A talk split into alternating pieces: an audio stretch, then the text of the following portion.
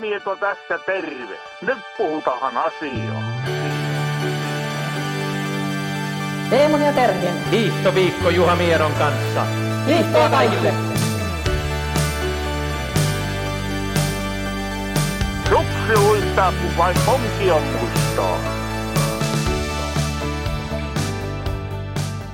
Näin sitä mennään taas marraskuuta ja pikkuhiljaa sitä luntakin tulee ja välillä sitä kylläkin meneekin, mutta täällä etelässä odotetaan tietysti sitä hiihtokauden alkua ja näyttää nuo kelitkin vähän kylmenevän tuosta pikkuhiljaa, joten uskotaan, että täällä Lahden ja Tampereen ja Helsingin seudulla. Imatrallahan jo pääseekin hiihtämään ja Jyväskylässäkin avataan nyt 11. päivä latu, joten aika pian päästään tälläkin hiihtämään. Ja tietysti menneenä viikonloppuna oli tuo Vuokatin hiihto tai Suomikapin avaus, että kyllä tässä nyt ollaan jo aika hiihtotunnelmissa nyt Terhin kanssa, eli kuuntelette nyt Teemu ja Terhi hiihtoviikko Juha Miedon kanssa podcastia. Ja mennään nyt tällä hetkellä jo kahdeksatta jaksoa, että niin pitkällä on päästy tässä meidän seikkailussa. Ja Terhi, mites sulla tämä viikko on treenillisesti mennyt? Mitä olet tehnyt? Aika paljon on jalkalenkkiä tullut tehtyä, eli, eli täällä Jyväskylässä on ollut ja kiili pitkällä ottelen tietysti, että tuohon toi ensilumen latu sitten avataan ja pääsee hiihtä, hiihtämään sitten suksille vähän useammin, mutta, mutta on tehnyt jalkalenkkiä ja voimaa tässä jonkun verran, pari ergoreeniä ja pikkusen kävin kokeilemassa rullahiihtoakin, kun tuossa oli tuommoinen niin pikkusen lämpöisempi päivä. Mutta tota, vähän ollut semmoista, semmoista tota, tuolla Kynärpään seudulla tuntemuksia, että, että toi kuitenkin toi rullahiihtokauden loppu ja tässä kohtaa, kun rupeaa olemaan niin kuin, tai rullahiihtokauden lopussa tietysti oli asfaltit kylmiä ja muuta, niin tota, aika paljon sitä kuormaa tulee ja, ja tota, tähän oli ihan hyvä ottaa vähän tämmöistä jalkalenkipätkää. Niin kuin taisin viimeksi sanoakin, niin olen vielä jatkanut sitä, mutta tota, aika paljon tätä voimaharjoittelua on tässä, tässä tehnyt ja sehän aiheeseen sopiikin. Aivan, koska meidän tämän päivän aiheena todellakin on voimaharjoittelu, eli hiihtäjän voimaharjoittelu, mutta noista treeneistä puheen ollen, niin vähän samoissa merkeissä minullakin on mennyt tosin, mulla oli vähän toi tauko rullahiidosta viime viikolla sitä edeltävää, että tällä viikolla tai menneellä viikolla, niin kävin kolme kertaa rulla hiihtämässä oikein lampun kanssa. Mä en yleensä kauheasti tykkää se lampunkaan mennä hiihtää rullilla, mutta nyt sitä kokeilin kunnolla sitten kolme kertaa ihan peräkkäinkin, tein, tein sitten hyviä reenejä. Kyllä se yllättävän hyvin onnistui. Heti jos on kuivempi päivä, olikohan tiistai, joka oli sitten ihan kuiva päivä ja oli hyvä lamppu, niin kyllä se oli ihan mukava mennä, mennä kyllä ja, ja sen kyllä huomasi, että kyllä rullan pyörimisnopeus on ihan toista, toista luokkaa, että havaitsin itselläni vähän rullista riippumatta, että se on melkein 30 sekuntia per kilometri hitaammin pyörii tuossa. Ja sitten pidin oman tiimitreenin harjoituksen sitten torstaina, jossa tehtiin kolme kertaa 10 minuutin vetoja, että, että tota niin, pääsin kyllä siinä vedoissa, että pääsimme kyllä sitten kolmen minuutin kilometrivauhteihinkin niissä, mutta kyllä se oli aika paljon raskaampaa, tuntui, kun hiekkapaperilla vedetty. Ja tietysti nyt viikonloppuun oli siellä Vuokatissa, sai kolme päivää taas hiihdettyä siellä, että yhden ensimmäisenä päivänä kävin vähän luistelemassa ja vapaata hiihtämässä, mutta sitten kaksi päivää siellä tasatyöntelin. Yli kolmen tunninkin tasatyöntöreini niissä maisemissa tietysti ihan hyvä, kun se on ihan ylös alas. Ylös alas on se kilpailu tai hiihtorata siellä, että se oli ihan hyvä vähän voimaharjoittelu siinä Hartosen Jukan kanssa. Jukka tietysti meni vapaalla ja minä tasatyöntämällä. Että hyvät, hyvät treenit siinä mielessä, mutta ei mullakaan tuntimäärät tällä viikolla, jotain 12 vähän reilua, että aika vielä alhaisessa määrissä ollaan, mutta pidänkin vähän nyt alhaalla, koska tiedän, kun tällä Lahdessa kohta päästään hiihtämään, niin sitten mä tietysti taas hiihdän ja innostun hiihtämään varmasti yli 20 tunnin, niin tunnin viikkoja taas, mutta se on sieltä tulossa, mutta kuten mainitsit, niin tänään keskustellaan nyt hiihtäjän voimaharjoittelusta, sen tarpeellisuudesta, miten tehdä voimaharjoittelua ja etenkin nyt käydään läpi sekä pitkämatkan hiihteen että ihan, ihan normimatkan hiihtäjien voimaharjoittelua. Mutta ensin tietysti mennään tapamme mukaan spekuloimaan tuota mennyttä viikkoa.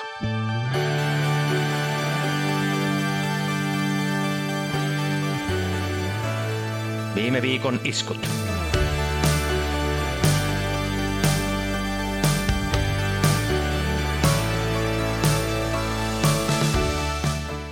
Terhi, nyt oli todellakin mielenkiintoinen viikko, koska me ollaan koko ajan puhuttu, että sitten kun päästään kilpakauteen ja kilpakausi on nyt sitten avattu, niin nyt meillä on aina vähän keskusteltavaa menneestä viikosta ja päästään sitten spekuloimaan ja analysoimaan ja, ja miettimään tulevaakin viikkoa. Ja ensi viikon loppunahan on sitten Muonion tykkikisat siellä, mutta miten sä vuokattia seurasit?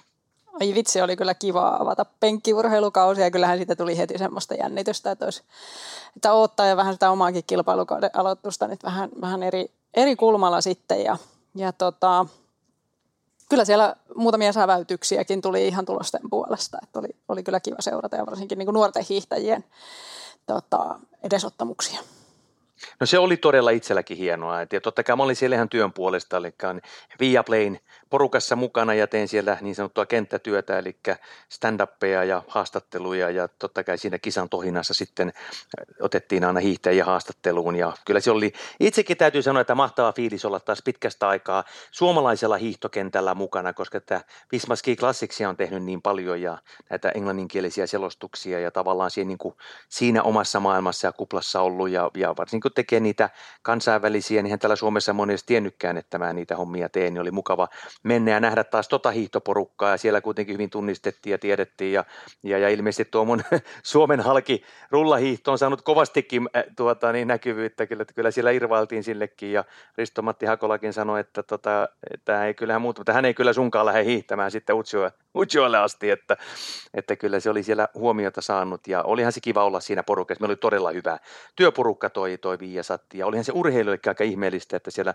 nyt kahdella kanavalla tehdään oikein niin kuin, ja jatkossa tuleekin olemaan näin, että Suomi-kapeissa ja SM-kisoissa ollaan mukana sitten, että siellä on Yle tekee ja sitten meidän Viaplayn porukka ja, ja meillä musta meni hienosti kyllä ja oli mukava, mukava niin kuin olla siinä ja, ja tota, niin, kuuntelinkin, mulla oli koko ajan nappi korvassa, mistä mä kuulin, kun Musti ja Sami Jauhojärvi ja Jussi Eskola siellä piti selostusta ja tietysti kuulin myös studioosuudet ja kaikki nämä ja siitä oli hyvä ottaa aina koppi, koppi ja, ja, ja, ja pystyi sitten aina reagoimaan siihen, mitä siellä oli puhuttu ja tolle. Että oli kyllä hieno, loistava viikonloppu. Ja kelin puolestakin se oli silleen mukava, että kun mentiin, niin oli aika usvane ja sumunen ja ei todellakaan talvista. Ja vielä se lauantai nyt oli vähän semmoinen, mitä oli, mutta sunnuntaahan niin sitten, kun oli valkenikin ihan sananmukaisesti valkeni jo talvisissa olosuhteissa, eli lunta oli tullut jo maahan ja ei nyt paljon ollut, mutta oli ihan toisenlainen päivä sitten ja pikkasen pakkasta ja siinä oli jo vähän talven henkeä ja hiihdon niin kuin makua jo ja, ja kyllähän sitä kuhinaa siellä oli kiva nähdä taas ja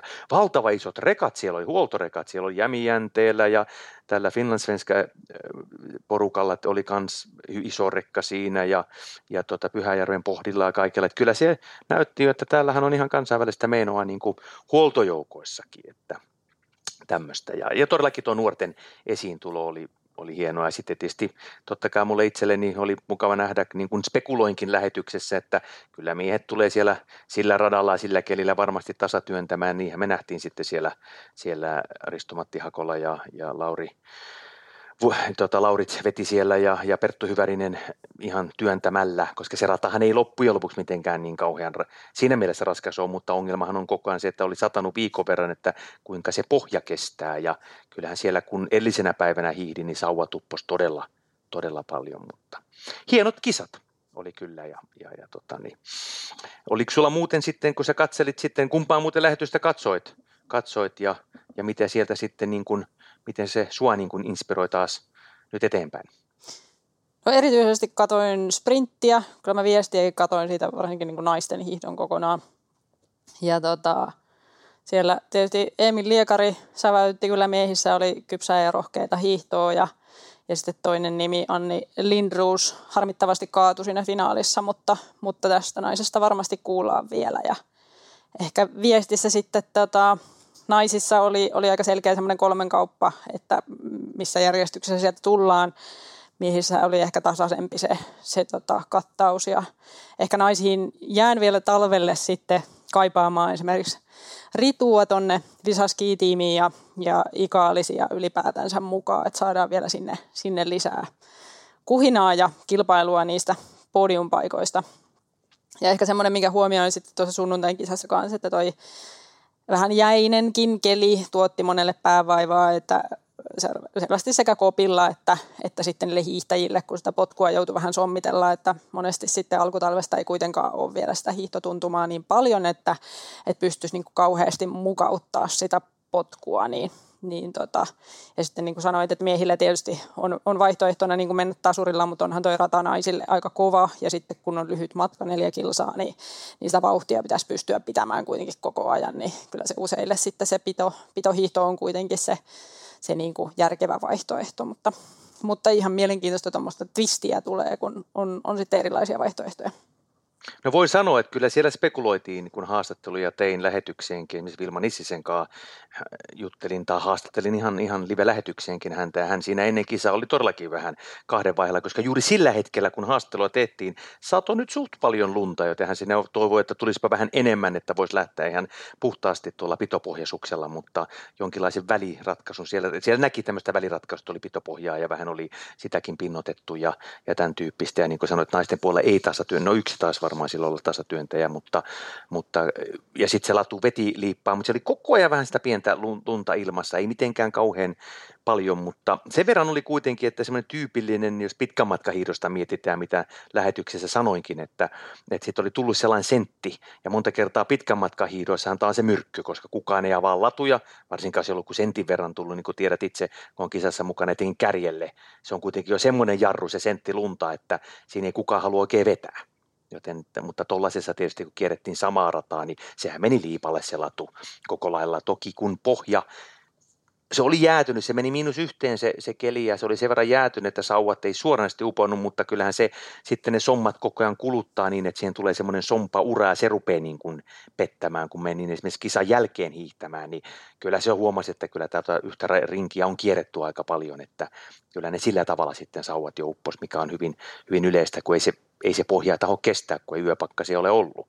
Niin se ei ole semmoinen, semmoinen kova kivipenkka niin sanotusti, mihin on helppo iskeä. Että, että, mutta oli ne mielenkiintoiset kisat, että tästä se Suomen, Suomen hiihtokausi on nyt sitten avattu ja toki nyt todellakin ensi viikonloppuna jatkuu sit taas sitten tykkikisoilla Oloksella ja sitten on vielä taas uudet Suomikapit sitten Taivalkoskella, jossa sitten varmasti onkin kaikki huiputkin paikalla ja sen jälkeen onkin sitten jo Ruka ja maailmankap. Että tässä tämä mennyt viikko, ei siellä varmaan, vai tuliko sulle mitään muuta sitten viikolla? Tietysti tämä huomio kiinnittyy paljon tähän Suomikappiin, toki maailmalla on tapahtunut jotakin, oli tarttuko sun silmään mitään huomion otettavaa asiaa? No mä huomioin tämän, että tuossa on yritetty etsiä paikkakuntaa nuorten MM-hiihdoille ja ja ne oli ilmeisesti sitten sovittu tuonne Norjan Lyngnaa. Et siellä ei ilmeisesti nähdä muita kuin niinku hiihtolajit, mutta, mutta tota, tämmöinen pisti silmään. Ja tietysti pitkä matka hiirosta voin mainita se, että Andreas Nygård, kaksinkertainen mestari, on nyt tällä hetkellä Livingössä harjoittelemassa ja ei lähde peitostöölle niin eikä mihinkään muihinkaan kisoihin, joita hän yleensä on, on kyllä kilpailut alkukaudesta, että on siellä nyt korkean paikan harjoitteluleirillä harjoittelemassa, mutta se siitä viime viikosta. Mennään me eteenpäin nyt sitten päivän aiheeseen, eli voimaharjoittelu.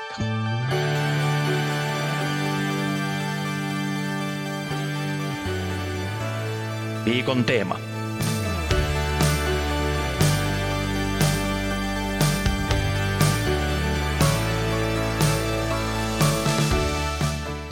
Voimaharjoittelu. Tämä on tämmöinen mielenkiintoinen aihe ja tietysti sitä voi nyt sitten heittää palloa seinään edes takaisin ja sen merkityksestä ja tarpeellisuudesta, tai sanotaan näin, että kyllähän tarpeellisuus tiedetään ja kyllähän hiihto on muuttunut voiman puolesta valtavasti. Tullaan myöhemmin kuuntelemaan sitten Juha Miedon kommentteja, miten he tekivät 70-luvulla ja tietysti vielä 80-luvullakin voimaharjoittelu, tai mitä se voimaharjoittelu oli. Mutta lähdetään ensin ihan käyntiin sun kokemuksista vähän, koska sä oot aika paljon tuon voimaharjoittelun parissa puskenut niin sanotusti oman urasi aikana. Että mitä sä itse näet, kuinka paljon sulla esimerkiksi voimaharjoittelu on kehittynyt niin niistä ajoista, kun aloittelit hiihtoa? Kyllä se on kehittynyt tosi paljon ja oma kokemus voimatreeneistä on, on tosi monipuolinen tässä. Ehtinyt kerääntyä monenlaisia vaiheita oman, oman uran varrelle ja ja ehkä se oma niin kuin lahjakkuus hiihtäjänä on myös ollut, ollut siellä niin kuin voima-ominaisuudessa, että vaikka on ihan kohtuullinen hapeottakin, niin aina hiihtänyt ehkä enemmän sen, sen lihaksen kautta ja yleensä ollut hyvässä kunnossa silloin, kun mä oon tehnyt aika paljon voimaa ja ja tota, huomasin jo junnuna pärjääväni niin kuin voimatesteissä tosi hyvin. Et ehkä silloin uran aika, alkuaikana, nyt kun katsoo taaksepäin, niin olisi voinut tuohon lahjakkuuteen sitten panostaa vähän enemmänkin, mutta, mutta kyllä se nyt on sitten myöskin ehkä jalostunut tässä sitten vuosien varrella ja mitä sitten niin kuin normimatka hiihdon loppuvaiheessa silloin, kun hiihi enemmän niitä, niin siinä oli niin kuin yksi malli ja nythän sen on joutunut vielä kertaalleen muuttamaan tässä sitten tasatyöntöpanostuksen myötä, että se tukee mahdollisimman hyvin sitten noita pitkän matkan hiihtoja. Niin tuo tasatyöntö on tietysti yksi asia, mikä on paljon muuttanut tuota voimaharjoittelua, että totta kai se ihan lähtenyt aika pitkälle tuota pitkän matkan, pitkän matkan hiidon puolelta. Ja, ja, ja toki meillä on ollut Pekka Virtakoulu, joka on työntänyt koko ikänsä ja ollut eräänlainen esimerkki siinä. Ja ihmettelikin aikana, että miksei kukaan niin kuin sitä tavallaan enemmän vietää tai hiffaa sitä, kunnes sitten pitkän matkan hiihtäjät ja Aucklandit, Jörgen Aucklandit ja, ja kumppanit sitten tietysti rupesivat tuomaan tätä tasatyöntöä kovasti esille, ruvettiin hiihtämään pelkästään tasatyöllä pitkän matkan hiihtoja, joka siellä taas on tuonut ihan jo maailmankapin hiihtoihinkin, ja maailmankapin hiihtoja on hiihdetty puhtaasti tasatyönnöllä, ja nyt nähtiin taas tuolla, tuolla Vuokatissa, miten mieshiihtäjät hiihtivät siellä tuommoista rataa ilman pitoja, että se sitä kautta tullut, joka myös heijastuu sitten myös ihan luisteluhiihtoon ja niin sanottu vassotyyliin, vasperityyliin, missä myös mennään pitkälle käsien, käsien tai käsivoiman kasvamisen myötä. Mutta eihän tämä uusi asia sinänsä ole, että mä muistan taas omasta nuoruudestani, että kyllä mä olin jo 80-luvun lopulla tasatyöntänyt kisoja ja, ja ollut tervahiidossa parikymppisenä kolmaskin ihan puhtaasti työntämällä. No maastohan oli aika helppo, mutta muistan kun ollaan oltu jossain pellossa hiihtämässä jotain talvikappia, niin silloin siellä hiihdin Musta olisi ollut sitten kolmasta tai neljästä jotain tämmöistä, missä Mieronkin voiti, jolloin Mieto vielä tietysti oli vielä aktiivisesti hiihtäjä. Ja Mieron oli isot listerit ja minä vedin ilmanpitoja. Sen ajan välineillä ja sauvoilla ja miettiä, mitä ladut oli siihen aikaan, niin kyllä me sitä kokeiltiin aika paljon tasatyöntöä jo silloinkin. Ja itsekin olin nuorena aika paljon, mutta tunnettiin jo silloin niin kuin tasatyöntäjänä. Se oli jotenkin, mä olin jo silloinkin ehkä siinä tavallaan jonkinlainen edelläkävijä tasatyönnön esille tuomisessa ja, ja niin päin pois. Mutta en mä ehkä nuorena minäkään mitään sitä voimaharjoittelua, että se tuli lainomaisuuden kautta se tasatyöntöön.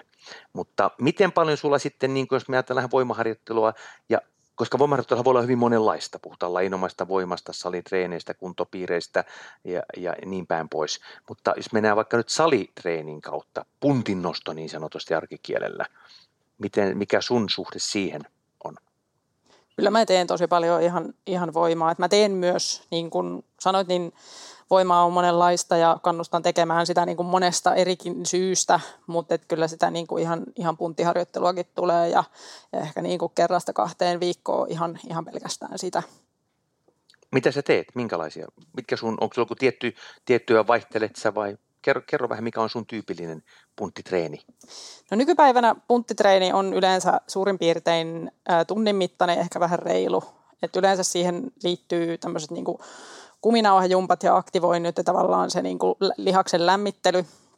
Sitten mä yleensä ehkä teen niin kuin neljästä viiteen ylävartaloliikettä ihan perusvoimaa hyvillä palautuksilla ja, ja sitten äh, ehkä kolmesta neljään sitten keskivartaloharjoitusta ja niitäkin myöskin sillä tavalla, että, että ne toistomäärät pysyy sekä niin kuin ylävartalo- että vatsalihasliikkeessä siellä 6-8, eli, eli hyvin niin kuin tämmöistä voimapainotteista, että sitten kun, kun salilla käydään et sitten näiden saliharjoitusten lisäksi saatan tehdä kotona jotain kuntopiirityyppistä ja sitäkin yleensä sitten keskivartalolle. Ja sitten mä käyn myöskin vielä kerran viikossa Pilateksessa, joka on ollut mulle niin kuin vuosia sitten semmoinen semmoinen tapa pitää niin kuin omasta ryhdistä ja siitä lihas, lihashuollosta ja lihaskunnosta ja tukilihaksistosta huoli, että, että tota, sekin on yksi voiman muoto.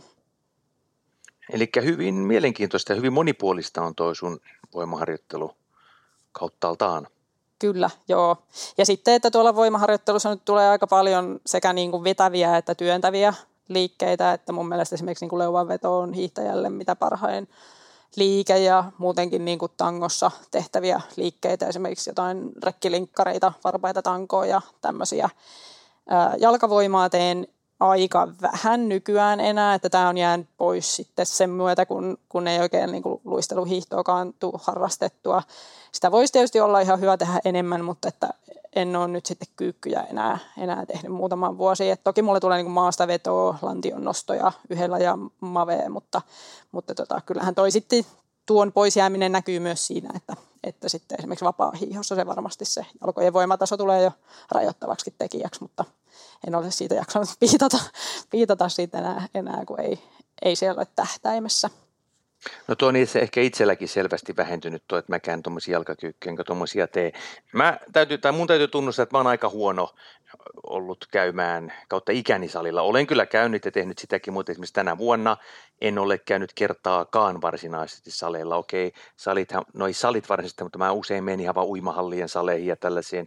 Ja tässä Lahdessa on tuo, tuossa käyn usein maa, eli meillä on maa eli hyppyrimäkien ohessa on sitten sellainen kuntosali, mikä on avoin yleisölle ja siellä voi, mutta tosin siellä on vähän niin kuin ilmapastuslaitteet, joka ei ole kovin hyvä, mutta siellä mä käyn usein sitä skierkoa vetämässä ja tolleen. Mutta silloin kun olen tehnyt, niin mulla on ollut semmoinen yksi tai maksimivoimaa lähinnä teen ja ollut semmoinen vähän oma kehitelmä, että mä teen vähän kuntopiirin omaisesti, eli mä olen viisi minuuttia yhdellä laitteella, telineellä mä oon kuitenkin ehkä puhdasta rautaa en sinänsä nosta, vaan otan sitten vaikka jonkun laitteen, missä joku vetolaita, mitä niissä nyt kuntosaleissa on. Ja teen viisi minuuttia siinä aina, että aika kovilla painoilla, että ehkä viisi, kolmesta kahdeksaan toistoa maksimisia, että sitä, sitä luokkaa, että meillä voi olla joku laite, missä laittaa ihan sen, sen tikun sinne alhaalle asti, että se on niin kuin maksimipainot. Teen siinä ne ja sitten aina loppuminuutti. Mä olen aika usein käynyt tämmöistä loppuminuutti lepoa ja taas uudelleen sama. Ja sitten kun se viisi kertaa on tehty, niin kävelen toiselle laitteelle, aloitan taas uudelleen ja tunnin verran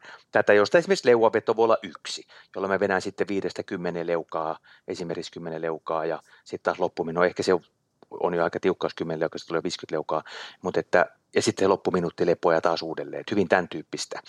Ää, mutta sitten mä teen kyllä varsin paljon ää, pitoja ja kuntopiirejä kotona. Ja pidot lähti mulla käyntiin aikanaan siitä, että mulla oli ihan selänkaan, niin kuin nyt kaikilla hiihteillä. Edelleenkin on selänkaan siinä mielessä ongelmia, mutta mä sain ihan näitä iskieskohtauksia, että oli väillä, että niin kuin silmissä, olin polvilla, enkä päässyt auton, auton sisäänkään tai autosta ulos väillä, kun niitä iski jota jo useampia vuosia sitten ja sitten sain niin kuin neuvon siitä ystävältä, että teen noita pitoja. Hän näytti mulle sitten rupesin niitä tekemään ihan. Ja siitä asti olen säännöllisesti tehnyt ihan erilaisia pitoja. Yksi tapa mulla aika usein on puoli tuntia ja mulla on hyvin usein se pidoissa, että mä teen puolitoista minuuttia, esimerkiksi lankku, peruslankku, 30 sekuntia lepo ja taas sitten jatkan ja sitten mä voin tehdä myös kyljet ja kaikki. Puoli tuntia tätä. Ja siihen päälle usein teen sitten 10 minuuttia etunojapunneruksia niin, että mulla on vähän vaiheen alussa oli 20, 25, 30 jopa etunoja ja taas se loppuminuutti lepoa ja loppuja. Kyllä mä sanon, että se viimeistä, kun rupeaa, nyt rupeaa tuntumaan jo hapotusta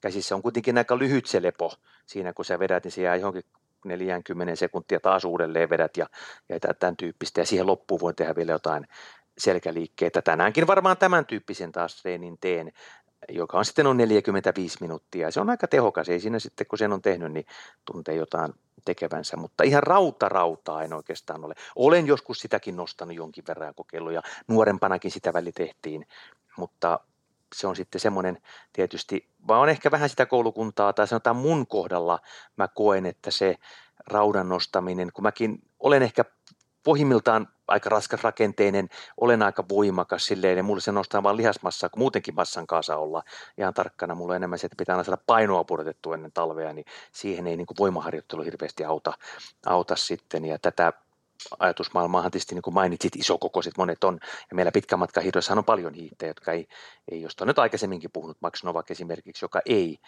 paljon yhtään tee voimaharjoittelua. Oscar Gardini ei kovin paljon, edes Emil Persson, meidän tämänhetkinen äh, champion, eli mestarikaan ei ole mikään välillä tekee ja kuntopiiriä kaikki tekevät, mutta että se on ollut mullekin vähän yllättävää, koska mä oon vähän paha omatuntoa tuntenut, kun mä oon joka kevät mä että tänä vuonna mä satsaan vähän voimaa että tohon, tohon, mutta nyt kun sitten viime aikoina haastellut että meidän pitkämatkalla huippuja ja kun niistä kuitenkin tästä nuoresta sukupolvesta aika harva niin kuin, tai sanotaan kukaan heistä ei niin vahvasti painota siihen voimaharjoittelu, että kyllähän on niin kuin se lainomaisesti hakenut aika paljon tasatyönnön kautta ja tekemällä jyrkkiin mäkiin, niin mä että no, ehkä mä sitten ihan oikealla jalanjäljellä on itsekin ollut havainnut, että se mulle sopii aika paljon se, että mä voimaharjoittelua teen sitten ihan niin kuin lainomaisesti. Tai esimerkiksi voimaharjoittelu on sekin, että mulla on 10 kilon painoliivi ja mä työnnän rullasuksilla siinä ja meet mäkeen, niin sehän on kova voimaharjoittelu sinänsä. Se ei ole vaan salilla tehtyä voimaharjoitusta. Tällaisia mä oon tehnyt paljon. Mä oon painoliiviä kantanut, kantanut kyllä paljon jo, jo vuosiakin jo mukana ja tehnyt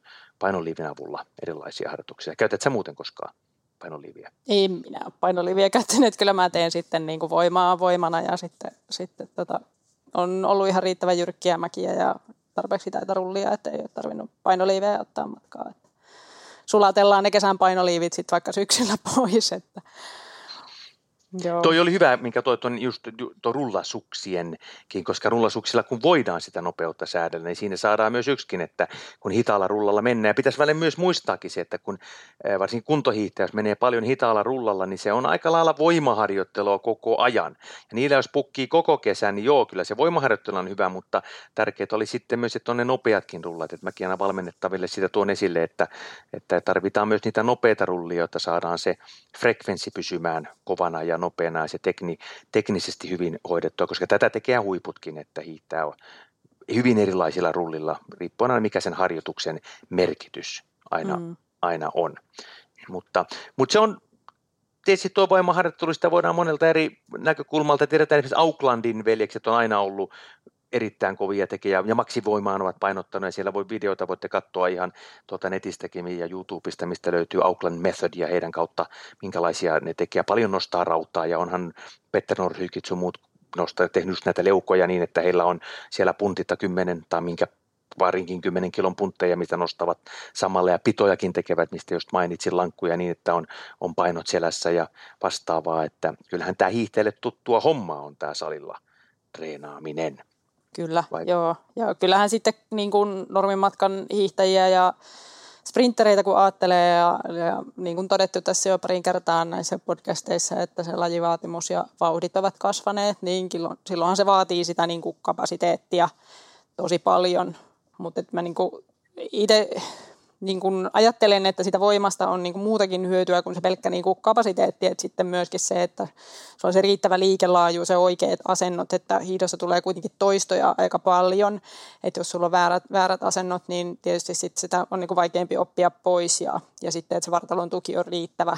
Sitten ihan tämmöistä vammojen ennaltaehkäisyä, josta myös itsellä on niin kokemusta, voi ajatella, että hermotus pysyy parempana, ehkä sellaista palauttavuuttakin.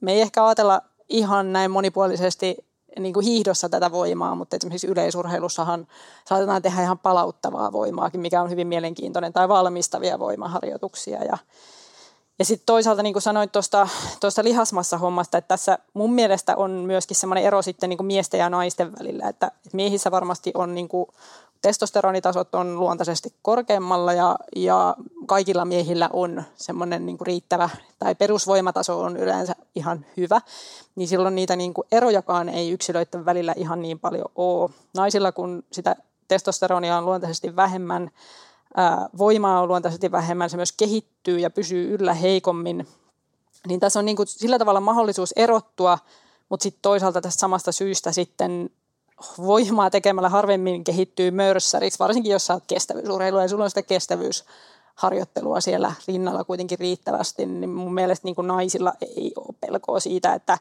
että sitä voimaa, voiman kautta tulisi niin kuin liikaa sitten sitä, sitä tota, negatiivisia juttuja tai, tai liikaa, liikaa tätä lihasmassaa, että Mulle muistuu mieleen jo junnusarjoissa, mulla on silloinen valmentaja Pertti Huotari, Pertille terveisiä. Hän viittasi usein tämmöiseen tutkimukseen, jonka nimeä mä en muista, enkä tiedä kuka on missä tutkimuksen tehnyt, mutta, mutta oli mitattu niin hapenoton ja penkkipunneruksen välistä korrelaatiota niin kuin nuorten naishiihtäjien vauhtiin. Tai siinä oli siinä tutkimuksessa useampiakin osa-alueita, mutta se todettiin, että näillä kahdella, että sulla oli niinku riittävä se voimataso, että sulla on niinku penkkipunnerustulos korkealla ja sitten sulla on se hapeotto korkealla, niin sillä todettiin olevan niinku paras korrelaatio nuorten naishiihtäjien tuloksiin.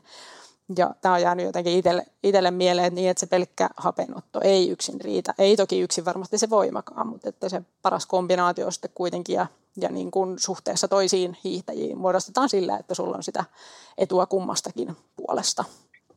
Kyllähän se näin on ja tietenkin toi aikanaan toi voimaharjoittelu oli kovin toisenlaista, että eh, kohta Mieta Jussi kertoo meille, mitä tehdään. Muistan sitten, mitä itsekin nuorena tehtiin, mutta mä tässä vähän kaivoin Suomen ladun kaikki hiidosta.fi. Täällä on myös vähän, ja netistä löytyy erilaisia ohjeita hiihteelle, miten voimaharjoittelua tehdään, mutta varmasti myöskin kuulijoille siellä, koska uskon, että siellä on paljon, paljon myös niin sanottuja kuntohiihtejä ja kuntokilpailijoita, joille myöskin toi kenties toi salilla käynti ja raaka raudan nostaminen nyt ei ole ehkä se kaikista innokkaan mielekkäin, mielekkään harjoitusmuoto. Ja täytyyhän muistaa, että hiihtohan on ulko, ulkoilulaji, jossa tietysti sen takia monet tykkää hiihdosta ja harrastaa hiihtoa, että saa olla ulkona, mutta että tässä on jotakin ihan mielenkiintoisia vinkkejä täällä annettu ja voit sitten tota, Terhi vähän tähän näihin kanssa omalta puolelta sitten myös tuoda vähän lisäväriä, mutta mä luen täältä nyt ihan, että kuten täältä nyt sanotaan, eli kaikki hiihdosta.fi, Suomen ladun täällä, että voimaharjoittelu ei välttämätöntä tehdä kuntosalilla, no se varmasti tiedetään. Kehonpainolla ja kotikonsteen toteutettavat harjoitteet toimivat mainiosti, no näitä tulee itsekin juuri tehtyä omalla painolla. Voimaharjoittelua voi tehdä sisään ulkona tai lenkin varrella ulkona. Nythän on muuten hyvä, että ainakin täällä Lahdessa, en tiedä miten siellä Yväskylässä, mutta varmasti aika paljon nyt on uusittu. Että ennen vanhaan oli aina purratoja ja purratoja vierellä oli näitä tiettyjä miksi nyt sanotaan voimaharjoittaa, pysty nostamaan vähän. Oli, oli nämä leuavetotelineet ja oli jotain punneruspenkkiä tämmöisiä, mutta ne sitten vähän rupesi jäämään, jäämään ja lahoamaan paikalleen, mutta ainakin tämä Lahdessa on nyt uusittu aika paljon, että on, on hyviä, että sä voit käydä juoksemassa ja on tuolla uudella keskuksessakin laitettu ihan uusia tämmöisiä kuntotelineitä tai miksi ne nyt sanotaan tämmöisiä laitteita ulkona voi tehdä niin kuin lenkin ohella. Ja sitä suosittelisin aika monelle kuntoilijalle ja kuntourheilijalle myöskin. Mutta täällä on sitten ihan mainittu muuten, että hiihtäjä voimaharjoittelu ilman kuntosalia, että, ja kerron näistä sitten vähän teri lisää, kun itse enemmän ehkä tätä voimaharjoittelua painottanut, niin dipit penkillä, no sitten on puun, puun kannolla tai kivellä. Eli dipithän on yksi semmoinen perinteinen. Sitten, sitten täällä on kahden ja yhden jalan kyykyt, painoksi voi ottaa lapsi, mm-hmm, lenkki kaverireppu selkään, ää, tai reppuun laitettavat kirjat tai tavarat, eli tämän tyyppisiä punnerukset, polvet ilmassa tai maassa. No näitä punneruksista minä itsekin puhuin äsken tuossa. Sitten ja toki näitä voi sitten erilaista kaidetta tai kaatunutta puuta vasten tehdä. Penkille tai korokkeelle nousut ja sitten erilaisia vatsa- ja selkälihasliikkeitä kehon painolla. Täällä sitten neuvotaan, että jokaista liikettä 12-20 toistoa per puoli ja kolme sarjaa ja niin päin pois. Että, mutta että mitä muita tämmöisiä, mitä sun mielessä voisi tuoda esille, mitä voidaan tehdä ilman, leuaveto tietysti, mutta ilman varsinaisia painoja, tai sitten tämmöisillä painoilla, että otetaan kaveri, kaveri siihen tai reppuselkää ja niin päin pois. Niin on aika vähän itse on loppujen lopuksi tuommoisia tehnyt. Ehkä silloin lapsuus, varhaisnuoruus tuli ehkä tehtyä tuolle ulkona enemmän, enemmän sitten tota, ää, erilaiset kuntapiirit, vatsalihasliikkeet totta kai ja, ja tota, sen mä muistan, että silloin itse olen nuoruusajassa tosi paljon harrastanut yleisurheilua ja, ja erityisesti niin heittolajeja ja silloin esimerkiksi jonkun verran, vaikka ei varsinaisesti voimaa tehty, niin mä esimerkiksi yleisurheilukentällä usein lämmittelin sillä tavalla, että mä heitin niin kuin kuulaa erilaista asennosta. Vähän niin kuin samalla tapaan kuin kuntopalloa voi heittää, heittää sitten yläkautta, alakautta, sivulta muuta, että, että siitä saa myös semmoisen hyvän, mitä, että jos on hyvä kenttä, jossa heitellään, niin pihalla voi ihan hyvin saada sitten semmoista lisävoimaharjoitusta siihen. No jos sä teet salilla sitten, niin teetkö sä nyt sitten niin maastavetoja, penkkipunneruksia ja, ja, ja tämän tyyppisiä? Mikä on sulla, kun tässä, tässäkin puhuttiin toistoista, tässäkin neuvotaan aika monissa 12 ja 20 toistoa. Tässä on nyt esimerkiksi hiihtäjä kuntoille voimaharjoittelumalli kuntosalilla on juuri jalkakyykyt, ylätaljat, maastavedot, penkkipunnerukset ja tässä eh, sivustolla neuvotaan 12-20 toistoa, mutta se ei, jos maksimivoimaa haetaan, niin se pitäisi olla kyllä paljon paljon vähemmän ne toistot. Että mikä, haet sä aina maksimivoimaa vai onko sulla sitten tämmöisiä vähän pidempiä toistoja ja onko sulla vielä enää semmoisia, mitä ennen vanhanakin tehtiin, että tehtiin pitkiäkin sataakin tuommoista vähän että vieläkö sulla sen tyyppisiä on ohjelmassa, vai onko ne niin sanottuja menneen talven lumia? No mä oon kehittänyt kyllä ihan maksivoimaakin jossain kohtaa ja silloin yleensä tietysti ne, ne toistomäärät on niinku pienempiä, että se on varmaan sitten jotain niinku neljä, viisi toistoa ja todella hyvillä palautuksilla, että palautukset saa olla sitten, sitten kolme minuuttia ja tämmöisiä harjoituksia tietysti sitten pitää tehdä tuoreena ja levänneenä ja, ja että sitä oikeasti kehitetään voimaa, mutta esimerkiksi tähän aikaan vuodesta niin onhan se enemmän semmoista niin kuin ylläpitävää ja kyllä mä yleensä sitten se on perusvoimaharjoittelua. Toki siinäkin on niin kuin vähän koulukuntaeroja, että kuka, kuka tykkää minkäkinlaisia toistomääriä tehdä, että, että mihin sitten maksimi ja perusvoiman niin kuin määrä, määrä menee, mutta että se on semmoinen 6-8 toistoa ja silleen, että tuntuu ja se on kyllä niin kuin 2-3 minuuttia sitten, sitten se palautus ja teen penkkipunnerusta, teen lisäpainoleuvan vetoja, klippejä ja sitten esimerkiksi kulmasoutua tai, tai tämmöistä niin kuin, ää, erilaisia muutenkin vetäviä esimerkiksi vatsa, vatsallaan, kun on tämmöisessä niin kuin vinopenkissä ja siitä pystyy vetämään sitten myöskin, myöskin niin kuin lapavetoja. Että, että tota, on pyrkinyt aika monipuolisesti vahvistaa esimerkiksi tätä niin kuin hartiarenkaan seutua ihan sillä, että, että tota, ei tulisi sitten kuormitusta pelkästään niille ojentajille ja pelkästään niille niin kuin tasatyönnössä kuormit, ensimmäisenä kuormittaville lihaksille ja pystyisi muokkaamaan paremmin sitä työntöä. Ja vatsalihakset on toinen sitten semmoinen, mitä, mitä pyrin tekemään tosi isoina liikkeinä ja painojenkin kanssa, että, et aika vähän mä olen tehnyt tämmöistä niin kuin kestovoimatyyppistä niin kuin viittasit tuommoiseen, että sataa toista en ole varmaan oikein ikinä tehnyt jotain vatsoja joskus ehkä kokeillut, mutta tota, se kestovoima on toki itselle vähän heikompi osa-alue, mutta, mutta tota, kyllä mä tässä pari vuotta sitten tein, tein kyllä ihan voimajakson tämmöistä niin kuin kestovoimatyyppistäkin ja pyrkinyt ylläpitämään sitä, sitä sen jälkeen, että tota, Joo, toihan tuo kestovoima oli yhteen aikaan, niin silloin kun nuorena oltiin, niin harjoiteltiin paljon sitä, tehtiin pitkiä liikkeitä, mutta kyllä mulla tällä hetkellä, jos voimaa teen tai millä tavoin teenkään, niin on aina sitten enemmän se maksimivoiman tyyppinen. Toki jos mennään etuna ja punneruksiin tämmöisiin, niin kyllähän ne toistot on sitten, tota, eikä sitten ei ne voi ihan maksimivoimana, jos mä teen 25 toista ja taas peräkkäin, niin se on enemmän sellaista, kyllä se vähän niin kuin hapottavaa reeniä sitten on, ja kun kuuntelee tuossa sunkin harjoittelua, että sulla on kolme minuutin palautukset, mulla on yleensä ihan samalla tavalla jo tuommoista toistomäärä varmaan liikkeeseen sama, mutta mulla se palautustukka oli vähän lyhyempi, että mä ehkä mä olen kärsimättömämpi, haluan päästä pois sieltä salilta. Tämän kolmea minuuttia jaksa odottaa, vaan mulla on ollut se vähän se rytmi, että se minuutti loppuu, niin oli se palautus kyllä jää aika lyhyeksi, kun se 40 sekuntia, että se olisi minuuttiakaan usein, tai joskus voi olla joskus että minuutti palautusta ja, ja sitten uudelleen, ja helpostihan nämä tulee enemmän sitten sen tyyppiseksi, että se palautus on lyhyt, että, että siinä lopussa rupeaa jo niin sitä maitohappoa tavallaan kehittymään. Toki silläkin on oma merkityksensä, tehdään sitä, joka on taas myös myös niin kuin, jos ajatellaan tasatyöntöhiihtokilpailua, niin tätähän se on, että se joudut siellä aika paljon pumppaamaan mäkiä tiukasti lyhyitä ja taas palaudutaan ja jatketaan, että se kuormitushan kasvaa, tämmöinen kuormittava harjoittelu, mutta olet oikeassa siinä, että jos ihan puhdasta maksimivoimaa ja sen kasvamista haetaan, niin se palautus on tärkeää, että se on pitkä, jotta sitä voi sitten tehdä mm. tehdä aika paljon. Että löysin täältä muuten myös pajulahti.comin kautta, kun vähän katselin näitä, näitä tai joku Kristan, Kristan tuota, onko siellä sitten luentoja siihen liittyen, mitä Krista Pärmäkoski on vuonna 2019, aika tasan marraskuussa tämä on julkaistu vähän, täällä on täältähän poimin hauskoja, hauskoja tavata, hyviä, hyviäkin, että miksi voimaharjoittelua tehdä, mitä Krista teki siihen aikaan. Ja, mutta täällä on ihan tämmöinen kysymys, että miksi tehdä voimaharjoittelua hiihdossa? Ja täällä on sitten vastauksia siihen, että idea, ideana mahdollistaa suuri tehontuotto mahdollisimman pienellä energiankulutuksella, eli tullaan tähän taloudellisuuteen.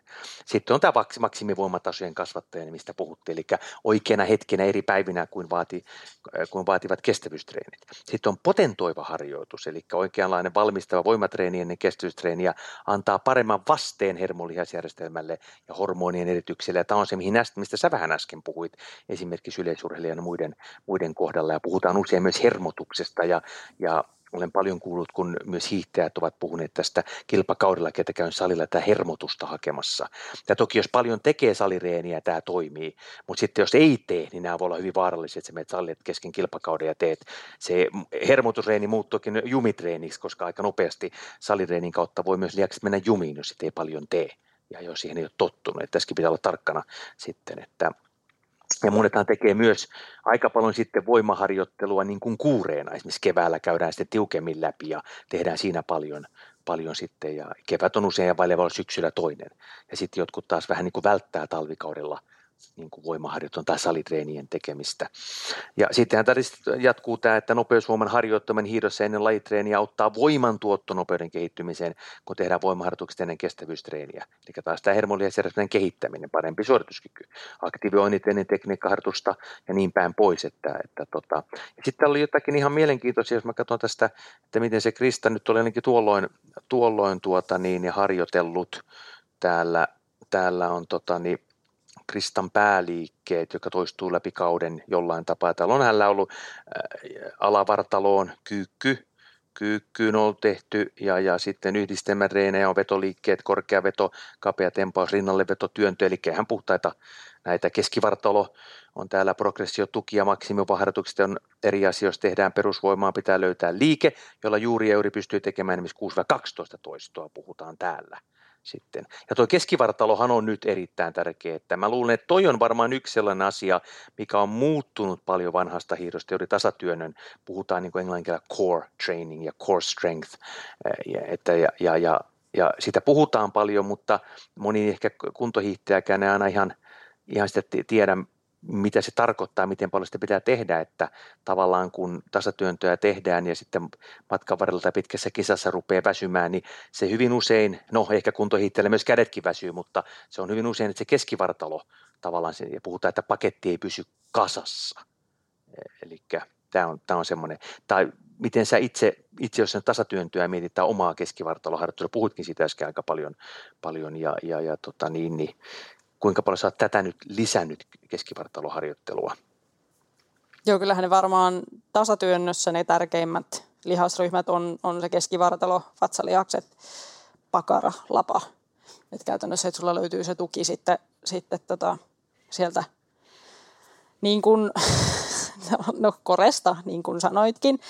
Ja mulla on ehkä ollut haasteita tuossa vatsalihasten hyödyntämisessä, että siellä on kuitenkin isoja, isoja lihasryhmiä. Että mulla on ehkä ollut aina aika voimakkaat ojentajat ja, ja lonkan koukistajat ja, ja nyt on sitten niin vielä yritetty saada sieltä vatsalihaksesta enemmän puristusta ja sitten myöskin semmoista niin joustavuutta sinne, että, että toisaalta myöskin, että, että se ei olisi vaan semmoinen niin jäykkä palikka, joka, joka liikkuu ylhäältä alas, vaan että sieltä saisi myöskin niin, niin, niin kuin monipuolisesti kaikki, kaikki lihakset käyttöön ja pystyisi puristamaan sitten ylämäkiinkin myöskin paremmin. Että tota, kyllä tuohon on, tohon on erityisesti kiinnittänyt nyt, nyt huomiota niin kuin monipuolisiin vatsalihasliikkeisiin. Ja toi, mitä sanoit, tartun tuonne vielä yhteen asiaan tuosta äskeisestä, mitä sanoit, noi voimaharjoitukset ennen, ennen kestävyysharjoittelua, niin tota mä oon tehnyt nyt jonkun verran. Eli käytännössä ää, voimaharjoitus on saattanut olla niin kuin aamuharjoituksena ennen iltapäivän tehoharjoitusta. Eli yleensä he hiihtäjät kuitenkin tykkäisi tehdä niitä, niitä tehoharjoituksia aamupäivällä, kun ollaan vireitä, mutta tota, sitten myöskin, että jos on tarkoitus esimerkiksi muokata tekniikkaa tai saada, saada aktivoitua sellaisia lihaksia, jotka, jotka ei ehkä niin, kuin niin helposti sieltä, sieltä löydy, niin mulla on ainakin helpompaa itselle niin kuin saada ne aktivoitua salilla. Ja sitten, kun mä menen aika nopeasti sinne, sinne suksille, niin sitten se löytyykin sieltä helpommin ja on ehkä helpompi muokata sitä tekniikkaa, että, että sitä voi, voi sitä voimaharjoittelua tavallaan ja sen voiman kehittää kehityksen vientiä sinne sukselle myöskin edesauttaa vähän sillä, sillä harjoittelurytmityksellä. Toi on mielenkiintoista ja totta kai näihin sitten on tullut varsinkin, jos jälleen kerran mennä tuohon pitkän matkan hiihtoon, joka on hyvin, hyvin toisenlainen, niin siinä aika paljon on tätä, pitää hyvin paljon kiinnittää huomiota, että miten jaksaa väsyneillä lihaksilla tehdä. Ja totta kai tietysti puhutaan paljon myös vetojen harjoittelusta ja tekemisestä väsyneillä lihaksilla. Ja tämähän on mitä Martin Jonsson Synby puhui tuossa, kun lopetti varsinaisesti normaalimatkojen hiidon ja keskittyi pitkille matkoille, että hänen pitää opetella nämä niin väsyneillä lihaksilla tekemään töitä ja jossa hän nyt puhuttiin vetoharjoittelusta, mutta myös niin kuin voimaharjoittelusta. Ja mä oon joskus tehnyt ja myös tiimiläisten kanssa, tämän oman timanttitiimin kanssa tehty, jos on ollut joku pitkä reeni, niin ollaan usein niin kuin lainomaisesti jo korulla tai sitten, sitten talvella, niin voidaankin tehdä siihen sitten loppuun vielä jotain johonkin jyrkkään ylämäkeen vielä tasuri, tasuri voimaveto, eli tehdään joku ihan parinkymmenen sekunnin 130 sekuntia oleva jyrkkä mäki, niitähän Lahdeskin löytyy hyvin pumpata joku, joku tiukka mäki, joka tietysti heille monta kertaa, että he pääsevät nippanappa sen ylös ja, ja tämän tyyppisiä, joka tietysti on sitten vähän se, että ollaan tehty lenkki, ollaan vähän väsyneitä vielä haetaan niin kuin sieltä, sieltä sitten sitä, että jaksaisi vielä, vielä niin kuin tehdä töitä niille väsyneille lihaksilla. Ja jos mä jatkan tästä vaan tästä Kristan hommaa, mitä äsken tästä kävin läpi, niin josta voit sitten ottaa hieman koppia, niin hän puhui siis ylävartaloharjoittelussa sitten, että on vauhtipunnerusta, hiihtoheijausta, kapea sotilaspenkki, yliveto, taljassa hiidon käsien loppuvaihdeen vastusvedolla ja sitten nopeusvoimasta. Tietysti nämä ihan perinteiset ja näähän toimii hyvin sauvaloikat juoksut ylämäkeen, supramaksimaaliset alamäkeen, kelkkavetosauvoilla – esimerkiksi, että onko sä tämän tyyppisiä, vieläkö sulla loikkia paljon on ja tämän tyyppisiä ohjelmassa? No loikkia ei ole nyt ihan hirveästi ollut, että silloin kun normimatka ei hiihi, että mulla on parhaat niin normimatkan vuodet on, on ollut tuossa niin kymmenisen vuotta sitten, niin silloin tuli tehtyä, tehtyä jaloille huomattavasti enemmän hermottavaa ja mä huomasin, että mä tarvitsen myöskin niitä loikkaharjoituksia ja, ja niin kuin jalkavoimaa pitkin talvea, et muuten se menee liian staattiseksi, jos pelkästään hiihtää, mutta tota, nyt se on ehkä kesällä, kesällä tulee tehtyä ja toki kun juoksen paljon maastossa, niin siellä nyt tulee sitten väkisinkin vähän loikkaa ja voimaa sitten jalkoihin, mutta en ole sillä tavalla niin kuin täsmänä mitenkään tehnyt enää, enää viime aikoina niin kuin ihan tuommoista loikkatyyppistä, että silloin tällöin satunnaisesti. Mutta ehkä semmoinen niin kuntopallo, että jos, jos ajattelee sitten tämmöistä vähän niin kuin terä, terävämpää harjoittelua ja, ja muuta, niin tota, siitä on kyllä hyötyä ja jonkun verran tulee, tulee kotonakin sitten heitettyä tätä hermolihasjärjestelmää aktivoitua sillä, että, että tota, paiskoo vaikka sitten ennen, ennen salireeniä tai sen päälle tai, tai jonkun tasatyöntöreenin jälkeen tai silloin tällöin niin kuin kotona kuntopalloa napakasti muutamia toistoja asfalttiin ja sitten pitää hyvän, hyvän palautuksen, niin niitä on helppo tehdä kotona. No kuntopallo löytyy tästäkin, ihan tästä, mitä Kristan ohjelma on lukenut tässä läpi. Ja sitten hän puhuu tietysti kestovoimasta nopeassa periaatteella ja sitten lainomaisesti, että näitä sauvaloikkia, luisteoloikkia ylämäkeen. Ja sitten kun mennään hän hiihtämällä tai rulla hiihtämällä, tasatyöntö totta kai, mutta myös luistelusauvo, että luistelu edelleen erittäin tärkeä, myös tekniikan. Kyllä. Ja kuokkaverot ylämäkeen, Smirnovit ja Kleibyjuoksut ja sun muut. Että lajinomainen tietysti on hyvin, hyvin tärkeä, tärkeä sitten, että, että tässä voiman harjoittelussa. Itse olen ollut aika paljon tuon lajin, lajinomaisen voiman, voiman, jota juuri voidaan, niin kuin puhuttiin aikaisemmin, jos tasatyöntöön mennään, niin voidaan tehdä kesällä tietysti eri, mulla se painoliivi on ollut erilaisilla rullasuksilla, hitaammilla, nopeammilla. Ja, ja totta kai sitten talvella, kun päästään vielä vähänkin jyrkempiin, että meillähän on vaikea rullahiihtoon oikein löytää mitään jyrkkää mäkeä verrattuna taas sitten talvella, ainakin täällä Lahden seudulla. Ja tiedän, että Jyväskylästä löytyy ja joka paikasta löytyy ihan mukavia kunnon suppanousuja, mitkä on riittävän jyrkkiä, jopa niin kuin maksimaalisen voiman, että voi vetää, vetää niin kuin ihan tasatyönnöllä suksillakin, että niitä löytyy aika paljon ja tehdä. Että toki sitten niissäkin on se tärkeää, että jos se voimataso ei ihan riitä niihin, niin se menee helposti väkisin pungertamiseksi sitten, että kannattaa niin kuin kuuntelijoidenkin siellä, jos haette itsellenne niin tästä vinkkiä, niin ehkä löytää sellainen sopiva mäki, että jos on semmoinen, että joudutte hampaat hirveässä työntämään, ettekä pääse ylös, niin se on ehkä silloin vähän liian jyrkkä mäki, että siihen ei kannata, kannata mennä, vaan hakea itselle semmoisen, että se tekniikka olisi kuitenkin aika tärkeä, että se pysyisi kasassa. Toki ymmärrettää, jos katsotte huippuhiihtäjäkin, niin jos se tasatyönnellä menee, niin kyllähän se oikein jyrkässä mäessä menee heilläkin veillä aikalaiseksi niiaamiseksi, että niissä ei se paketti enää välttämättä heilläkään ole kasassa, kun on riittävän jyrkkä mäki, mutta sittenhän tulee totta kai kilpailutilanteessa vaiheessa jo usein sitten jo mieleen, että kannattaisiko tuossa nyt sitten kuitenkin jo haarakäynnillä juosta sitten, sitten se mäki ylös, vaikkei pitoja olekaan, mutta kyllä sitä, sitäkin muuten harjoitellaan aika paljon sitä, että nykypäivänä taas kun ratoja on vähän koventunut, ORFS, Loppetyneet muut, missä on semmoisia mäkiä, että joutuu, joutuu niillä niin sanoilla kompimonoilla tai luistelumonoilla ja ilman pitoja, jopa sitten näitä tasurisuksillakin omanlaista haarakäyntiä, herringboning, niin kuin englanniksi sanotaan, niin tekemään sitten, että esimerkiksi Britta Juhansson Nugren sanoi muutama vuosi sitten, että tätähän täytyy ruveta harjoittelemaan, kun tulee taas semmoisia ratoja, että, että jos sitä yksi, kaksi tekee, niin se voi olla aika hankalaa, että mm. tavallaan.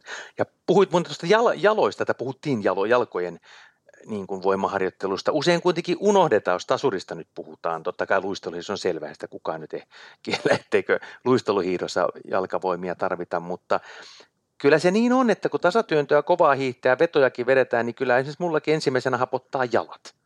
Että, ja sitä, enkä ole ensimmäinen, joka sitä sanoo, vaan esimerkiksi ää, Liina Koskrenkin sitä puhuu podcastissa, kun tein, että kun hän vetää siellä Ooressa niitä vetoja, niin kyllähän jalat aika, aika lailla hapottaa. Et silloin kun tehokkaasti tasatyöntöä vedetään, niin kyllähän siinä aika paljon ponnistetaan jollain, vaikka se on staattisempi liike tietysti. Ja sitten pitkän matka hiidossa monta kertaa, kun ei semmoisella temmulla hiidetä kuin sprinttihiidossa, niin lähinnä juuri ylämäissä.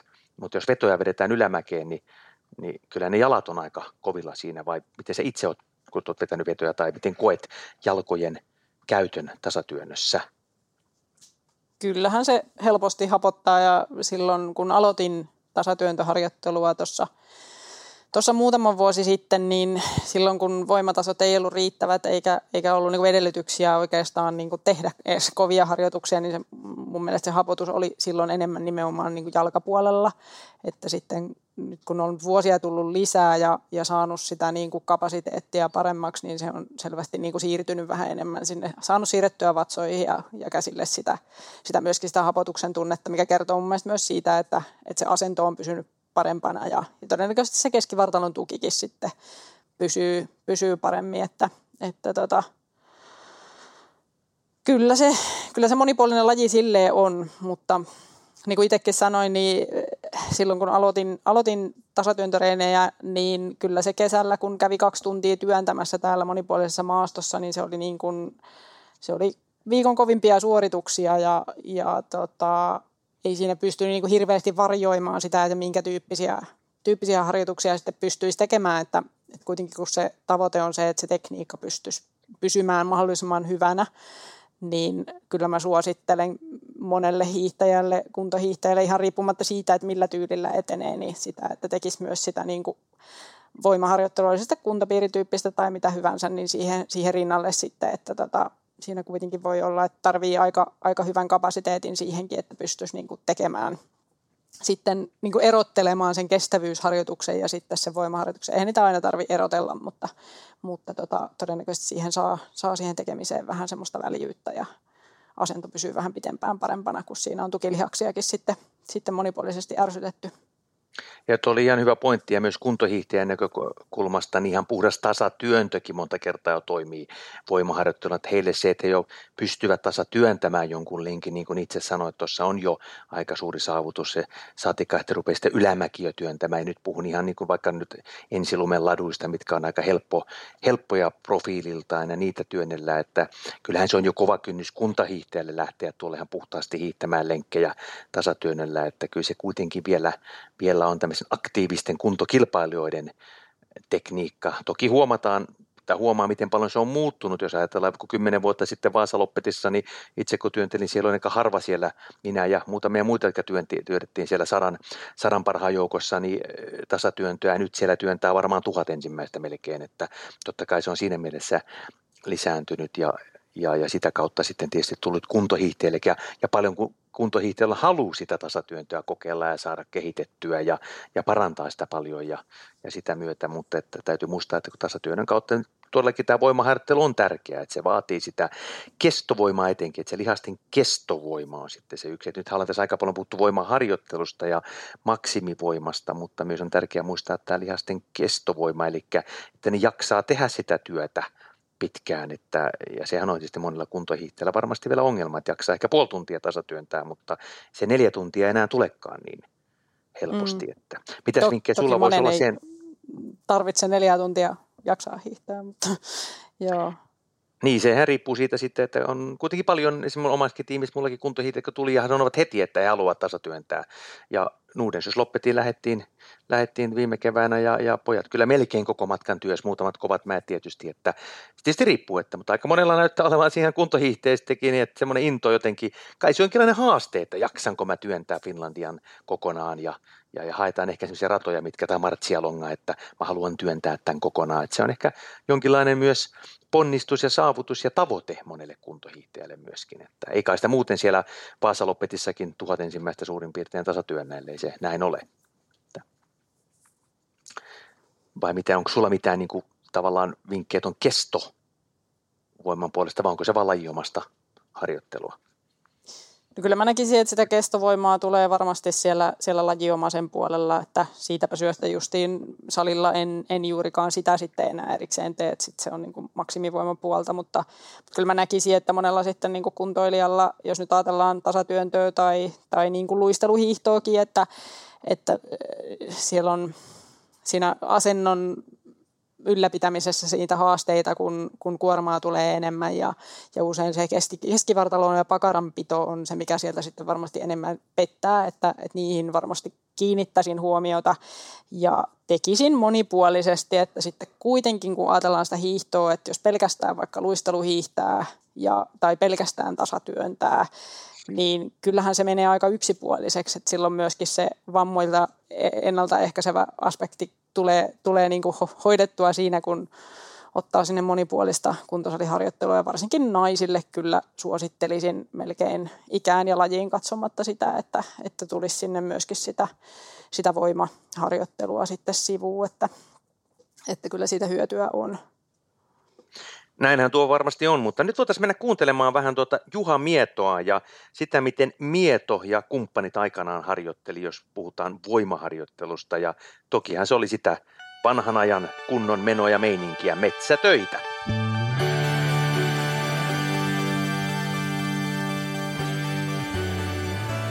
Juha Miedon aikakone.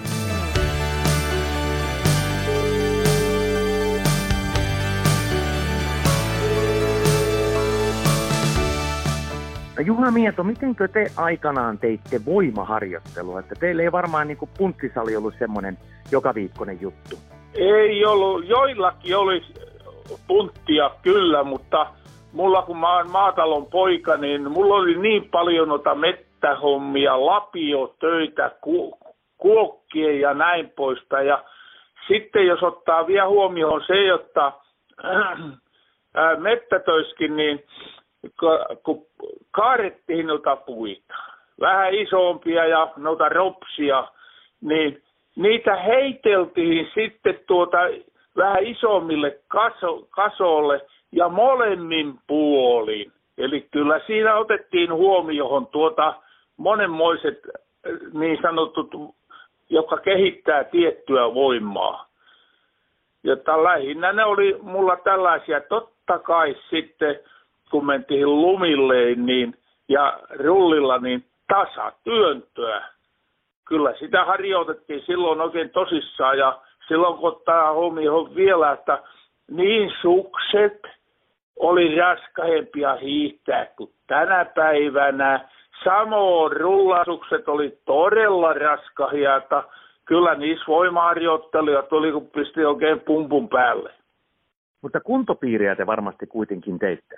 Kyllä, kuntopiiri oli yksi sellainen tärkeä harjoitusmuoto, että siellä, siellä oli erimoisia tuota, äh, telineitä, joina tehtiin näitä tiettyjä liikkeitä ja sitten tuli norjalaiset kehitti sellaisen sitten tuota kelekan, jota pistettiin tuota ja vereltiin ittiänsä tuota, jotta sitä tuli harrastettua kanssa, jotta se on niin kuin väärä kuva, vaikka punttisalissa ei käyty, etteikö voimaharjoittelua ollut. Sitten oli yllin kyllin.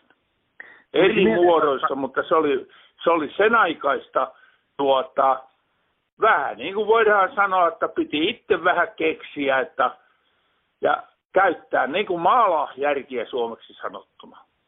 No tuossa tulikin vähän mieleen, että muistan aikana, että Myllyllä Mikakin jo veti jotain rengasta perässä ja teki tämän tyyppisiä ja kuminauhoja on vedetty ja Häkä Häkkinen tietysti tämä, tämä, tämä lasketteli aikana keksi kaikenlaisia omia innovatiivisia muotoja, että tämmöisiä sullakin varmasti on ollut, mainitsit tuon Voi kuule, katso, mullahan on, tuota, tässä on pitkämön allas ja näin, ja, ja tässä sitten, tuota, mihin nykyisin asun, niin tässä on joki Sarametin päähän, niin on todella 400 metriä leviä kohta tässä kohdassa, niin totta kai tuota, äh, soutuharjoitteluja ja sitten monta kertaa oli vielä perässä sellainen tietty häkkyrä, tuota, jotta se tuli todella raskahaksi vetää ja, ja kun sitä souti, niin välillä mentiin soutaen toisella kädellä, jotta ei niin kuin molemmilla kädellä yhtä aikaa. Että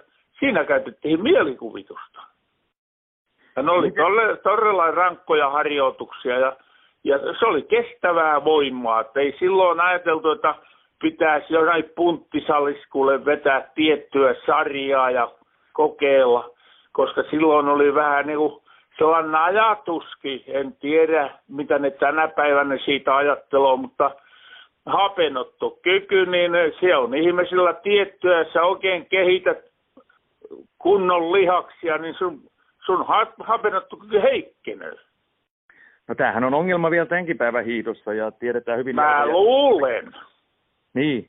Ja Jauhojärvihän monta kertaa tuo esille sen, että nykypäivän hiihtäjät on keskimäärin 10 kiloa painavempia kuin ennen vanhaa. Että, että tota, mikä sun niin kuin tavallaan, tavallaan nyt entisenä hiihtäjänä mielipide on tähän, että hiihto on muuttunut enemmän voimalajiksi tämän kautta enemmän suorituskykyisemmäksi Eli tuo hapenotto ei välttämättä ole enää ihan se niin tärkeä. Radat on muuttunut enemmän semmoinen, missä tarvitaan niin kuin maksimaalista voimaa tasatyönnön kautta tietysti myös. Että Juuri. Mitä sä itse niin kuin, mieltä tästä hiiton kehityksestä tähän suuntaan? No joo, tietysti pitää aina muistaa se, että se oli sitä aikaa, kun me hiihdettiin ja sitten meitä ennen oli sitä aikaa ja nyt on tätä aikaa. En mä nyt rupia arvostelemaan millään lailla, mutta totuushan on näin, jotta kun tuo, ennen oli pidempiä ke, latuja, joku 50 hiirettiin, no kollinen oli 25 kilometrin keikkaa ja, ja monessa muussa paikassa sitten kun hiihdettiin oli kuitenkin 10 lenkkiä, 15 lenkkiä. Nykyään ehkä nuo tiedotusvälineet, televisio määrää aika paljon, että siinä tehdään niin sanottua, että koko ajan ollaan näkyvillä, niin se tulo välttämättä tulo tuota, väistämättä niin erimoiseksi tämä hiihto, koska sitä tehdään muilla ehdoilla. Ja sitten mennään ihan... ratoja, kiekkoja ja näin poispäin. Ei sinne saa sitä jouhevaa vanhan ajan maastoa. No se on totta kyllä, että ne on todellakin, tästä on paljon, tullaan mekin varmasti podcastissa keskustelemaan tästä ratojen muuttumisesta, mutta nyt vielä ihan tähän loppuun toisenlainen, koska nyt aloitettiin hiihtokausi Vuokatissa ja olin itsekin siellä paikan päällä Via, Viaplayn sitten edustajana ja hyviä haastatteluja tehtiin ja kentällä oli kuhinaa, niin varmasti Jussi itsekin seurasit Suomi-kapin avauksia Vuokatissa. Kyllä, katsoin hyvin tarkasti. Molemmat, molempina päivinä kaikki tuli katsottua. No millä mielin sä nyt, kun sä katsot sitä, siellä oli nuori, nuoriakin marssi hyvin esiin, että äh, miten sä siitä niin kuin nyt povaat, että tästä lähtee tämä olympiakausi käyntiin? Aika mielenkiintoinen. Nuoret oli kyllä rynniä. Täytyy sanoa, että oli hyviä suorituksia, mutta pitää nyt muistaa, että niiden pitää, niin kuin ihan oikeinkin kyllä, niiden pitää vähän satsata, että näkyvillä olla välittömästi ja sitten jos mennään tuonne vähän parempiin maastoihin, oikein nähdään mikä on, niin tuota, niin lähtökohdat on hyvät, mutta kyllä se vain pakkaa olohon näin, jotta riittääkö vielä, kun miehiäkin Piru saa viisi vain viedä olympialaasiin, niin sieltä tulee kyllä se melkoista, melkoista kähinää tuloa tuota, että joku, monta kertaa ajatellen joku nuori, jos jollakin lailla hyvin pärjää täällä, niin hänellä kokemusta pitäisi saada hankkia siellä, mutta nyt se mahdollisuus on tyrmätty kokonaan, että toivottavasti sieltä nuorista tuloa, ainakin niillä ote oli ja, ja tuollainen henkinen puoli ja ne varoo ittiänsä kehumasta ja näin poispäin. Niillä oli vissiin varooteltu sitä, mutta ei muuta kuin tuota, runtoa vaan ja kylmästi omega mittaa se on lahjomata, siitä lähdetään liikkeelle.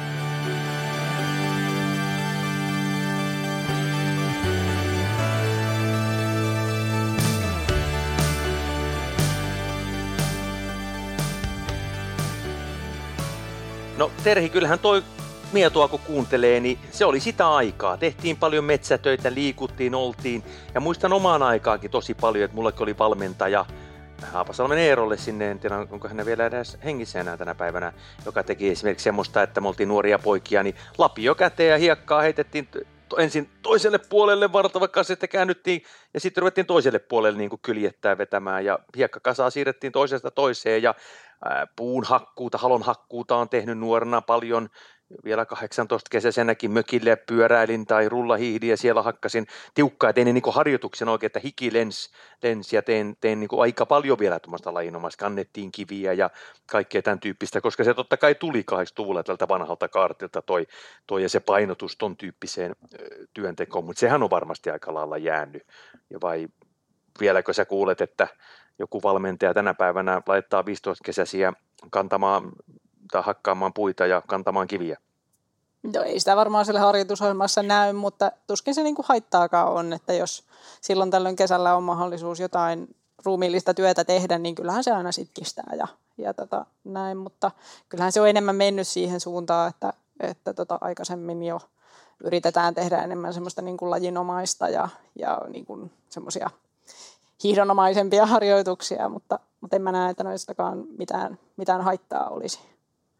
Niin ja sehän nyt on ihan fakta, että kyllähän nuorten, jos nuorista nyt puhutaan, niin kyllähän nuorten voimataso, kestävyystaso, kaikki tästä nyt on paljon puhuttu, kirjoitettu, niin on todella paljon laskenut juuri tästä syystä, että ruumiillista työtä ei tehdä enää liikuta yhtä paljon ulkona kuin ennen vanhaan ollaan liikuttu. Ja varmasti kun tämä ei ole enää mitä en, vanhoilla sukupolvilla, entis, enää sukupolvilla oli tämä pohja, niin kyllähän se jollain tavalla varmasti myös vaikuttaa nyt nykynuorisoon, josta onkin nyt hyvä mun seuraava kysymys vähän sulle, että miten sä, mitä sä suosittelisit sitten nuorilla, kun mennään tuonne teini-ikäisiin, niin milloin heidän pitäisi aloittaa voimaharjoittelu, kun tämmöistä taustaa ei enää ole, että liikutaan ja tehdään kotonakin esimerkiksi ihan erilaisia töitä, mitkä vaati ruumiillista rasitusta?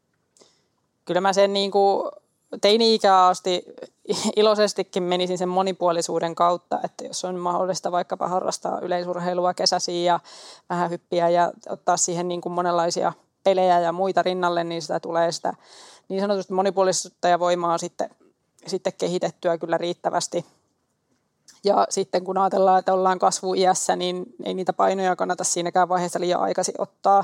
Mutta ehkä sitten voisi ruveta harrastaa vähän semmoista kokeilua siinä, että minkälaisia ne niin kuin liikelaajuudet on ja pääseekö varmasti kyykkyyn ja niin kuin liikkuvuus ja tämmöiset. Että kun kasvetaan, niin siinä voi tulla monenlaisia muutoksia kehoon. Ja yleensä kyllä tytöt ehkä vähän aikaisemmin on, on ohittanut sitten sen murrosiän, niin kyllä itsekin rupesin joskus, joskus 15-16-vuotiaana kyllä sitten tekemään ihan, ihan voimaharjoituksia ja, ja ehkä niin kuin sitä kautta, että, että tuli sitten jo piiriryhmissä ja, ja seurankin leireillä ja harjoituksissa sitten näitä ihan voimatestejä ja muuta, että, että huomasi, että hei, nämähän on tärkeitä, että pitää saada muutamia leukoja ja kaverit sai vähän enemmän leukoja kuin itse, niin, niin tota, sitä kummasti motivoi sitten, sitten myöskin tekemään, mutta ainakin itsellä se oli silloin vielä aika, aika epäsäännöllistä, mutta, mutta tota, ehkä se niin kuin, sitten siinä vaiheessa, kun mennään esimerkiksi hopeasompasarjojen yli ja tuonne nuorten sarjoihin, niin sanoisin, että siinä voisi olla semmoinen hyvä, hyvä vaihe ruveta niin kuin vähän harjoittelemaan sitä. Ja,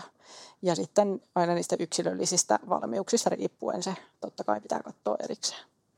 Näinhän se on ja varmasti tuo raan raudan, nostaminen ei varmasti ole nuorten asia, mutta kyllä mä oon itse sitä mieltä, että kuntopiirejä ja leuanvedon, minkä mainitsit, on, on hyvä tehdä etunoja punnerruksia. Mun oma poikani täyttää kohta 12, oli kovin ylpeä, koska hän luokan paras leuanvetäjä veti 12 leukaa, että kyllä se nuorille siinä mielessä sopii. Ja myös mä kovasti kehotan kyllä nuoria, juuri tuommoisia teineikäisiä ja esiteineikäisiä kymmenestä vuodesta eteenpäin, sitä tasatyöntöä vaan tekemään. Ei sitä turha sitä on pelätä ja, siinä, ja se, sitä kautta me saadaan niitä tasatyöntöhiihtäjiä ja saadaan sitä voimatasoa niin kuin lainomaisen voiman kautta, mutta, mutta todellakin semmoisten varsinaisesti niin kuin niin kuin kuntossa täytyy, punttisalitreenien tekeminen varmasti sitten vasta kun ollaan, niin kuin mainit, hopeasompa siitä vähän vielä eteenpäin. Ja kun nuorten sarjaan tullaan, niin sitten, sitten mutta sekin myös järkevästi, että siinä pysyy kohtuu. Ja, ja muistetaan, että kun on kasvavassa iässäkin, niin taas sitten se, että siinä helposti myös usein tarttuu se lihaskin, ettei sitä sitten kehitetä sitä lihasmassaa liian suureksi, niin kuin Mia tuossa mainitsi, että kyllä he silloinkin jo pohti, että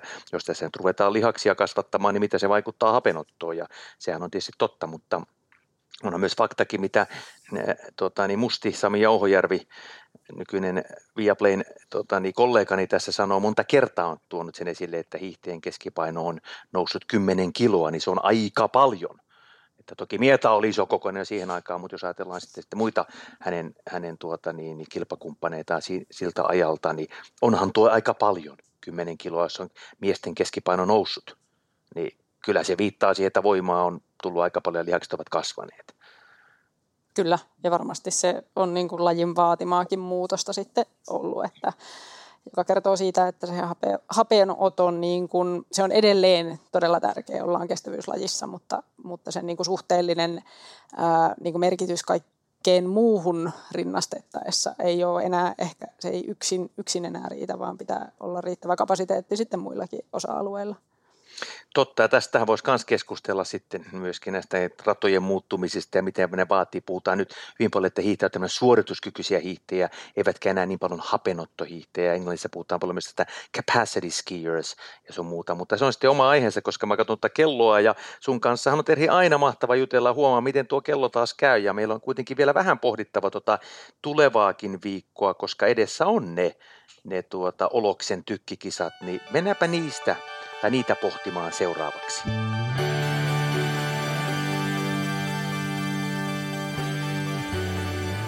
Ensi viikon tärpit.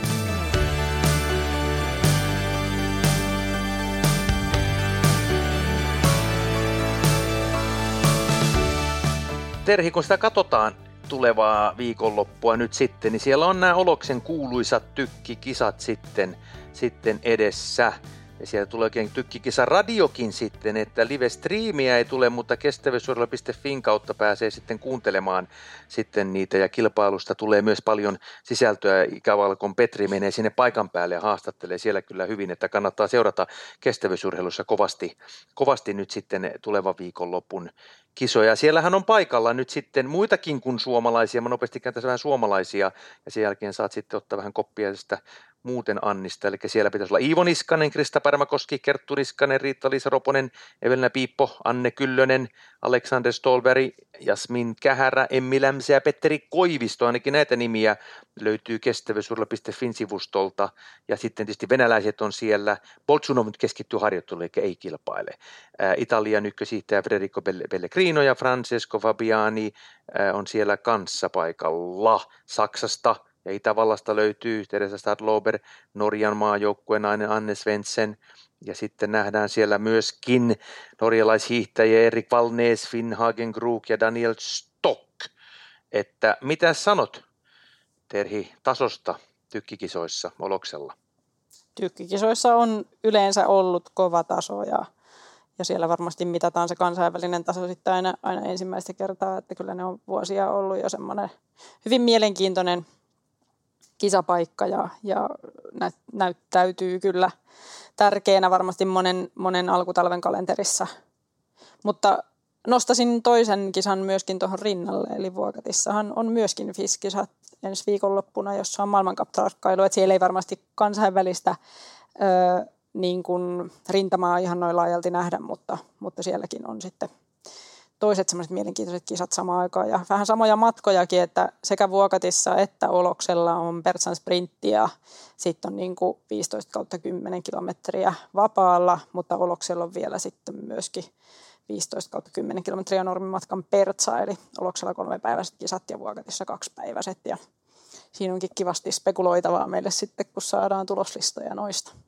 Niin, se on tietysti vähän harmi, että ne on samana viikonloppuna, mutta toki viikonloppuja on aika vähän, että ne täytyy aina vähän näin näin tietysti mennä. Ja, noissa, ja sitten oli, nyt kun siellä Vuokatissa olin, oli mielenkiintoista nähdä, siellä oli niitä muidenkin maiden, siellä on Japanin ja Armeenian joukkueita, ja he monet on siellä nyt harjoittelemassa, ja heillehän on tärkeää saada näistä Fissin kisoista näitä, niitä pisteitä, jotta he pääsevät sitten niin kuin eteenpäin sitä myöten kohti sitten olympialaisia äh, tänä talvena, tietysti ja sitten enemmän kisoja normaali vuosina, että ne pääsee mukaan sinne, että sehän ei ole enää itsestään selvää, että, että tuota, niin se osallistumisoikeus tulee sitten, että näitä FIS-pisteitä pitää aina kerätä, niin heillekin nämä kilpailut on aika tärkeitä sitten tämän tyyppiset kisat. Ja toki varmasti nyt meillä kaikilla suomalaisilla on erittäin jännittävä nyt nähdä sitten tuolla Oloksella, että miten juuri Iivo Niskanen ja Krista Pärmäkoski ja Kerttu Niskanen ja Riitta-Liisa Roponen hiihtävät, koska he eivät olleet tuolla, tuolla Vuokatissa nämä meidän niin sanotut tykkinimet ja miten he nyt sitten avaavat kauden ja antaa jonkinlaista osviittaa. Että kyllä tuossa jännitystä varmasti riittää ensi viikon loppuna. Että onko sulla, milloin sulla muuten on aikomus aloittaa kilpailukausi? Kyllä se varmaan sieltä Taivalkosken Suomen kapista sitten on, että eilen pisti ilmoittautumista sisään sinne, että siellä katsotaan, tarvitaanko Pertsan sprinttiä, mutta ainakin se kympi, kympin Pertsa siellä sitten.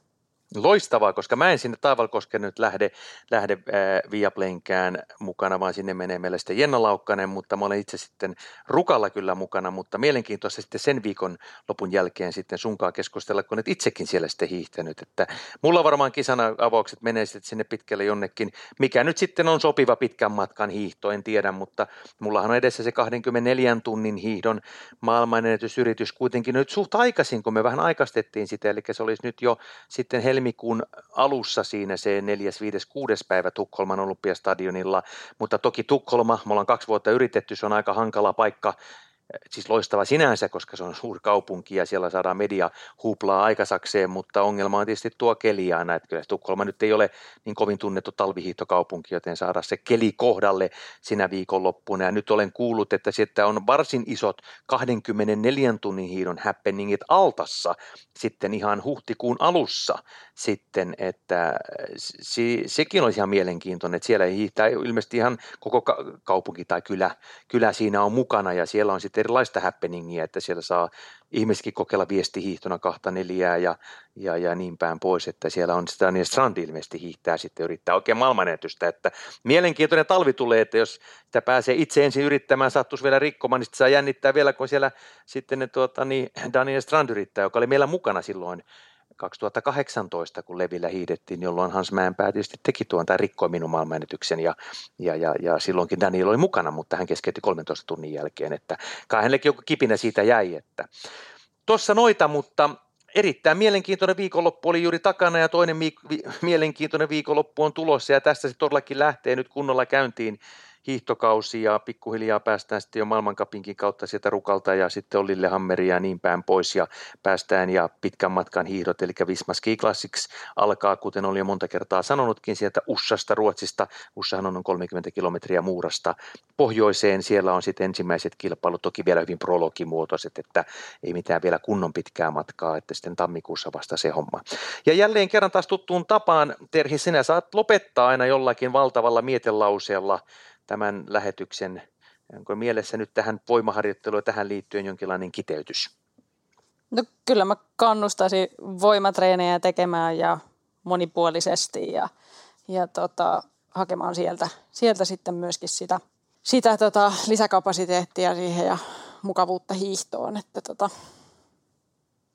Ja voisit vielä muuten Terhi mainita, että meillähän on ensi viikolla erittäin mielenkiintoinen vieras liittyen tähän voimaharjoitteluun. Kyllä. Eli jatkamme tästä aiheesta myös ensi viikolla.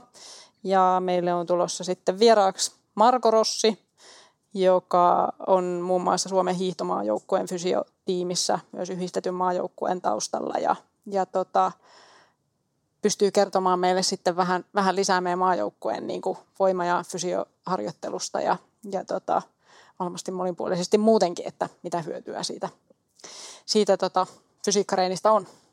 Aivan, ja voitte todellakin lähettää meille kysymyksiä esimerkiksi kestävyysurheilun Insta- Instagramin kautta, tai jos haluatte, niin totta kai meillä on tämä yleinen sähköpostiosoitekin podcast at kaksoisvsportsmedia.com, Eli sinne voi lähettää myöskin, tai sitten niin kuin sanoin juuri tuon kestävyysurheilun urheilun Instagramin kautta, ja siitä laitetaan teille vielä lisäinfoa, niin sinne vaan rohkeasti kysymyksiä tähän liittyen, eli ensi viikko yleisestikin ottaen ihan mitä vain ajatuksia, mutta myös jos tulee voimaharjoittelusta nyt ihan yksityiskohtaisia kysymyksiä tuolle Markolle tai meillekin, niin niitä vastaillaan sitten ensi viikolla ja jatkamme tästä aiheesta, kuten meillä yleensä tapana onkin, että kaksi viikkoa tai kaksi jaksoa aina per aihe mennään, toki ei aina, mutta tässä vaiheessa nyt kiitän Terhi tietysti sinua erittäin paljon, erittäin hyviä ajatuksia, oli erittäin mielenkiintoista myös kuunnella sinunkin ajatuksia näistä voimaharjoittelusta, mitä olet tehnyt ja toivottavasti oli myös, ja uskonkin, että oli erittäin myöskin hyvä ja, ja silmiä aukaiseva myös meidän kuulijoille. Joo, kiitos paljon. Ja kiitoksia tietysti jälleen kerran kaikille teille eh, kuuntelijoille siellä ja valmistautukaa tuohon ensi viikon jaksoon ja tietysti myös hiihtokauteen ja muistakaa hiihtää, treenata ja tehdä sitä voimaharjoittelua. Ei muuta kuin moi moi! Moi moi! This podcast is a W Sports Media production.